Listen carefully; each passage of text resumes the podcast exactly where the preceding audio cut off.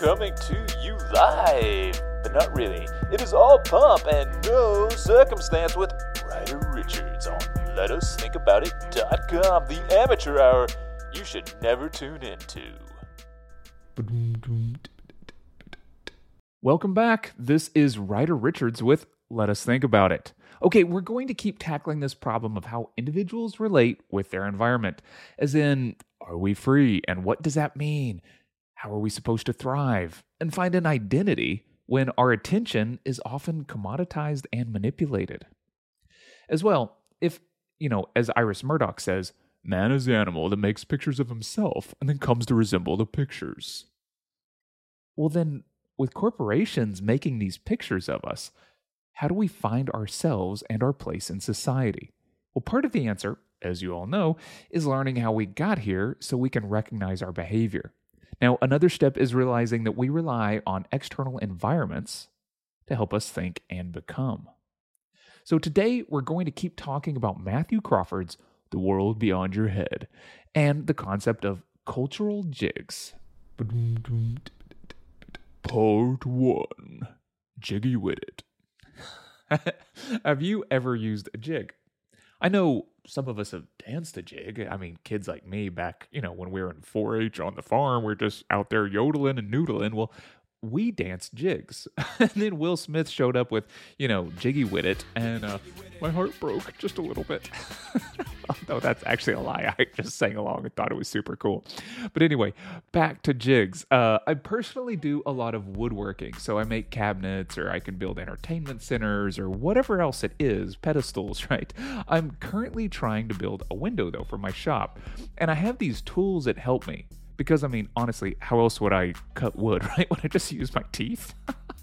so, for instance, a table saw is this great tool to use, but sometimes there might be this finicky little spot in a, you know, that you need to cut, and for some reason you need a handsaw. Okay, great, but this handsaw has a downside to it. And that's mostly because I don't have any skill with it. I'm not skillful enough or experienced enough to make sure that it cuts at like a perfect 90 degree angle while staying parallel and only goes a certain amount of depth and it's all lined up on my marks. And so when I try to use a handsaw, often it looks like I just gnawed on the wood. So, one trick here is to clamp another board on the line you're cutting, and you use that board as a guide, making sure that you stay basically 90, 90 degrees up and down and you're cutting straight back and forth. Now, this is a very simple version of a jig, and they can get much more complicated. Well, Matthew Crawford talks about experts making things easier for themselves by partially jigging or informational restructuring of their environment. So, as you're working in your workspace, you start setting things up around you and interacting with the environment. Now, this can be information in the digital space, or it could be production in a workshop. You have to consider the workflow, and, maybe you can consider like a chef in the kitchen and how they move. Not only does structuring your environment help you to be better at what you're doing, it reduces cognitive effort. So you really don't have to keep resolving the same problems. Where's that whisk again? And you don't have to waste energy with wasted steps. Instead, you just jig up a workflow. You keep your attention on point and you restrict the freedom of your wandering mind. So, this is also how you build an environment that allows you to get into flow state, which is that magical state we all want to be in. Now, the dark side is, of course, slewing into the opposite extreme, where we now use overdetermined jigs. And this actually replaces the skill and the mind along with it.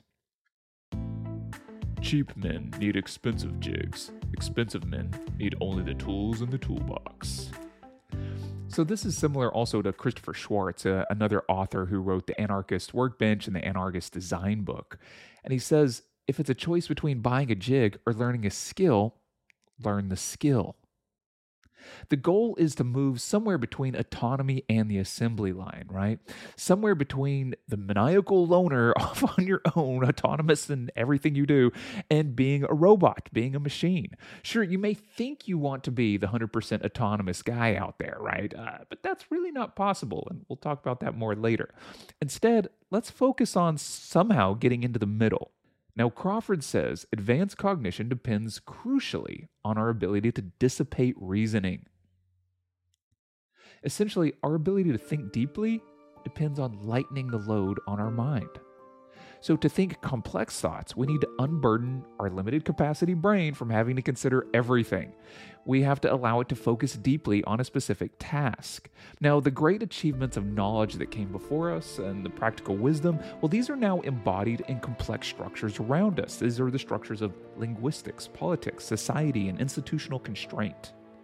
Now, these are huge, complex jigs that are so common that they're mostly invisible to us.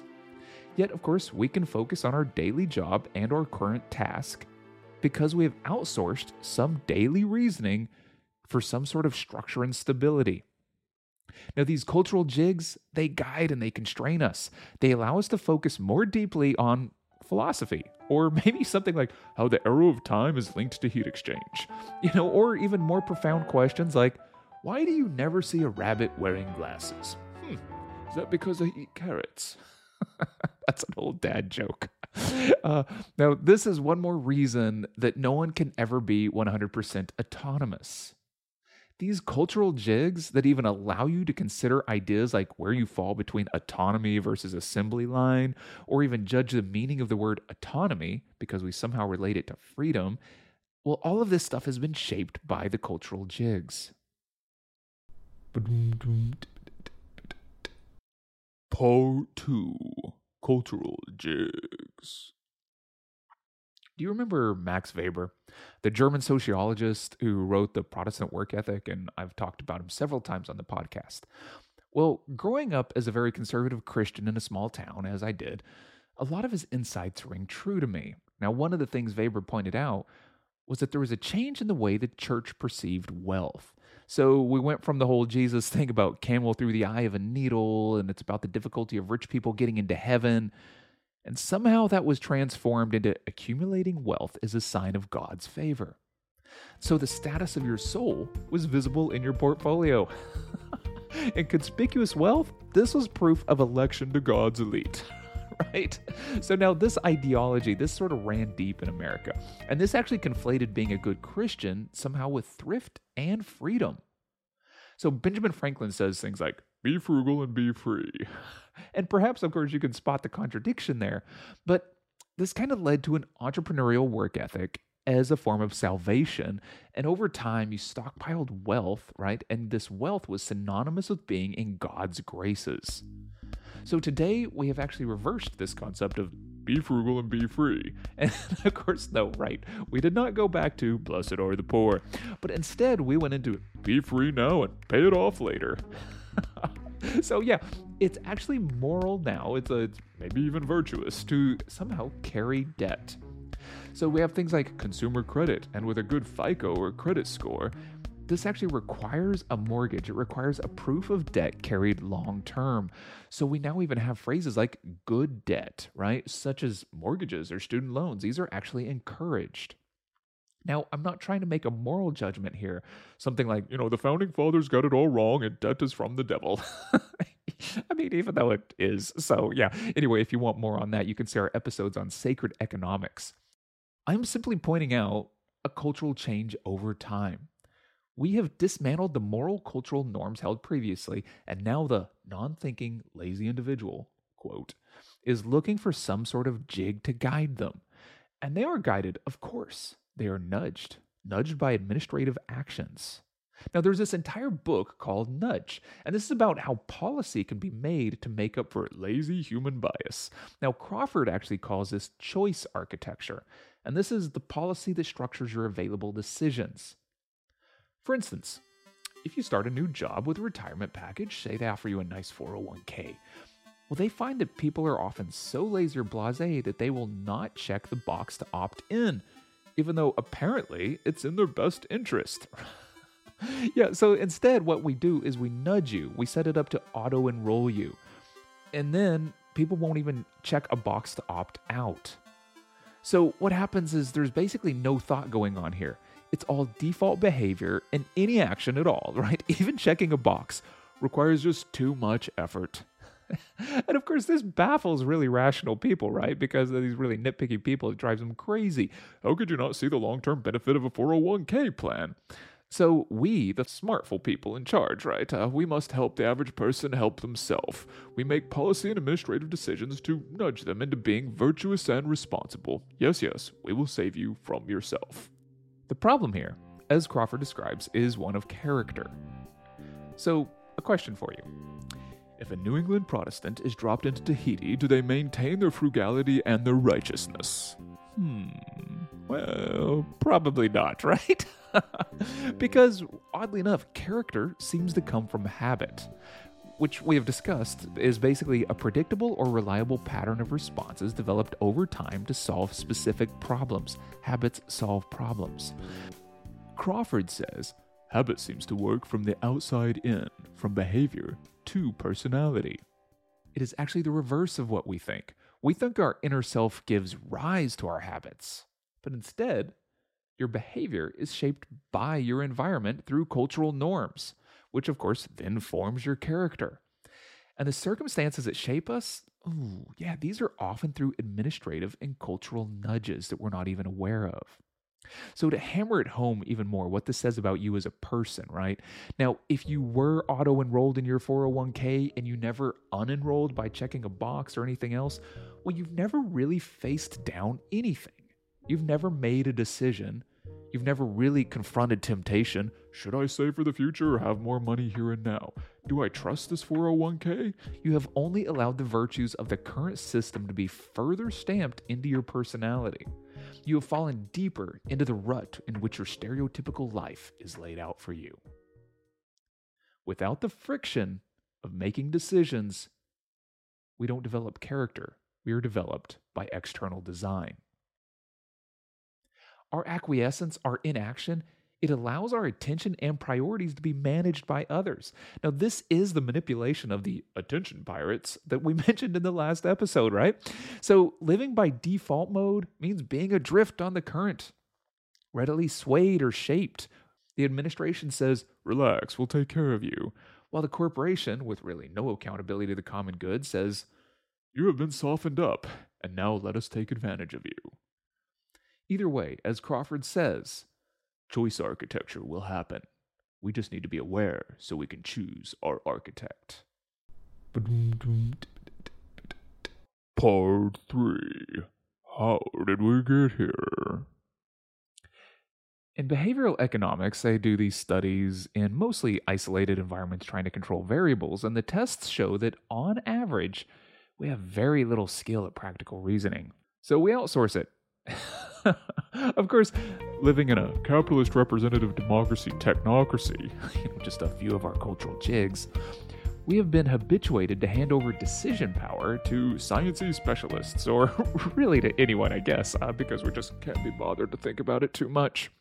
Now, Crawford brings up that in World War II, this really shifted the way our country worked and thought about things. And after World War II, the left started this Project of Liberation so they busily worked to unmask and discredit cultural authority, which means dismantling our inherited cultural jigs. Now, these jigs were things like churches and family and trust in government and maybe even journalism, right? Uh, these things provided coherence for individuals. Well, now we have a lack of coherence. This lack of coherence means that individuals are at a loss for how they fit into society. Now, this is exactly the same problem Otto von Bismarck solved in 1871, and he did it by applying military bureaucracy to the German state. So individuals were running around in packs, terrorizing each other, you know, just like Mad Max, and they were upending stability for everyone. Now, for a society to actually work, you need some base level of stability, some idea of shared goals, and a sense of contribution towards those goals. Now, we might consider this kind of post World War II, this moment where a type of deconstructionism or post structuralism began, right? Now, this project of liberation is liberation from all constraints, and this led to a new, unencumbered self. Well, of course, into this void, right after the left dismantled the cultural authority, steps the right. And they offer up this idea to fulfill this kind of emptiness, right? This idea of the rational actor who maximized profit. Now, this is an economic solution to a cultural problem. So, cultural authority's role is usually to regulate society as much as it is to sort of provide a framework for stability. So, really, who regulates this ideal economic reasoning man, this rational actor? Well, free markets. Which is, of course, some people's answer to everything. But anyway, so what happens here is we dissolved institutional morality. This is generations of accumulated wisdom, which, to be fair, had been pretty repressive because they became institutionalized. And we replaced all this with competitive economics. Now, as we know from the 80s, free markets deregulate everything. Now, our increased liberation? Yeah, that has deregulated us. Which basically means that we now have to spend more time and energy and attention self regulating. Well, how's that going, right? well, Crawford says the result is we're fat, in debt, and more divorced. so that's dark. But anyway, in this time of the individual as their own self referential cultural authority, in the time of the liberated autonomous individual, you now have to have self discipline. But of course, we're in an economic time period now, so money solves everything. So we can actually relieve the burden of self regulation by payment for cultural jigs. So consider paying an accountant so you can relieve the burden of taxes, which in turn can actually make you more irresponsible and less self regulated. Uh, but of course, by paying them, you can also avoid going to jail. and if you have enough money, they can actually shelter your wealth from taxes, allowing you to get richer while being less responsible. So you kind of double this class luxury of outsourcing self discipline to pay for things like tutors or chefs or fitness trainers, right? We pay for others to nag us, feed us, and make us smarter. Or maybe you want time to think, right? Now, as mentioned in the last episode, you can pay for silence at the airport by accessing the first class lounge. Or how about something like this? Go on a three day meditation retreat. I mean, who can afford that? Now, earlier we talked about dismantling cultural authority for liberation. This was done by both the left, dissolving cultural, traditional, and parental authority, and the right, deregulating state authority in favor of markets. Yet it seems that somehow the disciplinary functions of our culture still exist. What does Crawford mean by that? This uh, disciplinary functions of our culture? Well, what he talks about is there's a cultural cost for not having discipline. If you can afford a therapist to help save your marriage, well, this might actually help you raise your kids and get them into pedigreed schools. And then at some point, you're passing forward social capital as well as financial capital that can allow the next generation to pay for others to regulate their discipline. Now, this ensures a dynastic succession because you can actually afford better cultural jigs. In the 1950s, right, we had this idea of Protestant thrift, we had parental authority, we had cultural shaming around gluttony. Yeah, these weren't great models, but they were also available to everybody. The need for discipline around finances, behavior, and consumption, these have simply moved from readily accessible churches, parents, and friends into privately paid life coaches, therapists, and personal trainers. That's right, discipline has been privatized in the space left vacant from the culture wars. All right, thank you very much for sticking with me. Um, one more little example to sort of wrap up this episode and move into what we're going to be talking about next time. Crawford brings up this example of a chef cooking in a kitchen. And the chef gets into this flow state, right? He's just chopping and he's spinning and he's handling like five tasks at once, all with impeccable timing. Oh, he's grooving, right? It's amazing. And all of a sudden, like he's savoring his own human excellence. Like he's like, I'm a machine, but the actual thing is he's superhuman at this point. He is a human flourishing within the carefully modeled constraints of the kitchen. He can improvise. He is wholly absorbed and connected to his environment. Living skillfully requires that some things be settled. Yeah, we should be okay with having some settled jigs around us, right? Now, you can consider the whole kitchen as a jig for allowing heightened human flourishing. And Crawford really here, he wants to remind us that there is this ideal of freedom from external influence, right? This uh, liberated individual. Yet that doesn't always capture all the elements that contribute to an impressive human performance. Now, on a larger level, this episode is really questioning this ideal of the free individual, pursuing their internal desires and maybe over indexing on the world inside their heads. Crawford is really asking us to look at the external conditions that shape our character and individuality. So, thanks for sticking with me. Our next episode is going to be looking more at the human individual. What exactly happens when we become skilled? Because there's really a kind of freedom in undertaking the discipline to hone your skills. How does our cognition how does our cognition shift when we are skilled? And what exactly is embodied perception or embodied knowledge? Now, as always, thank you for spending some time with me. And I hope you really found this somewhat interesting. Now, if you did, please consider, you know, leaving a one-time donation or maybe even signing up for a monthly donation to support the podcast on letusthinkaboutit.com. And of course, lest I forget, if you want daily wads of fuzzy wisdom delivered straight to your inbox, you can sign up for emails at bellybuttonlint.blog. That's right, bellybuttonlint.blog.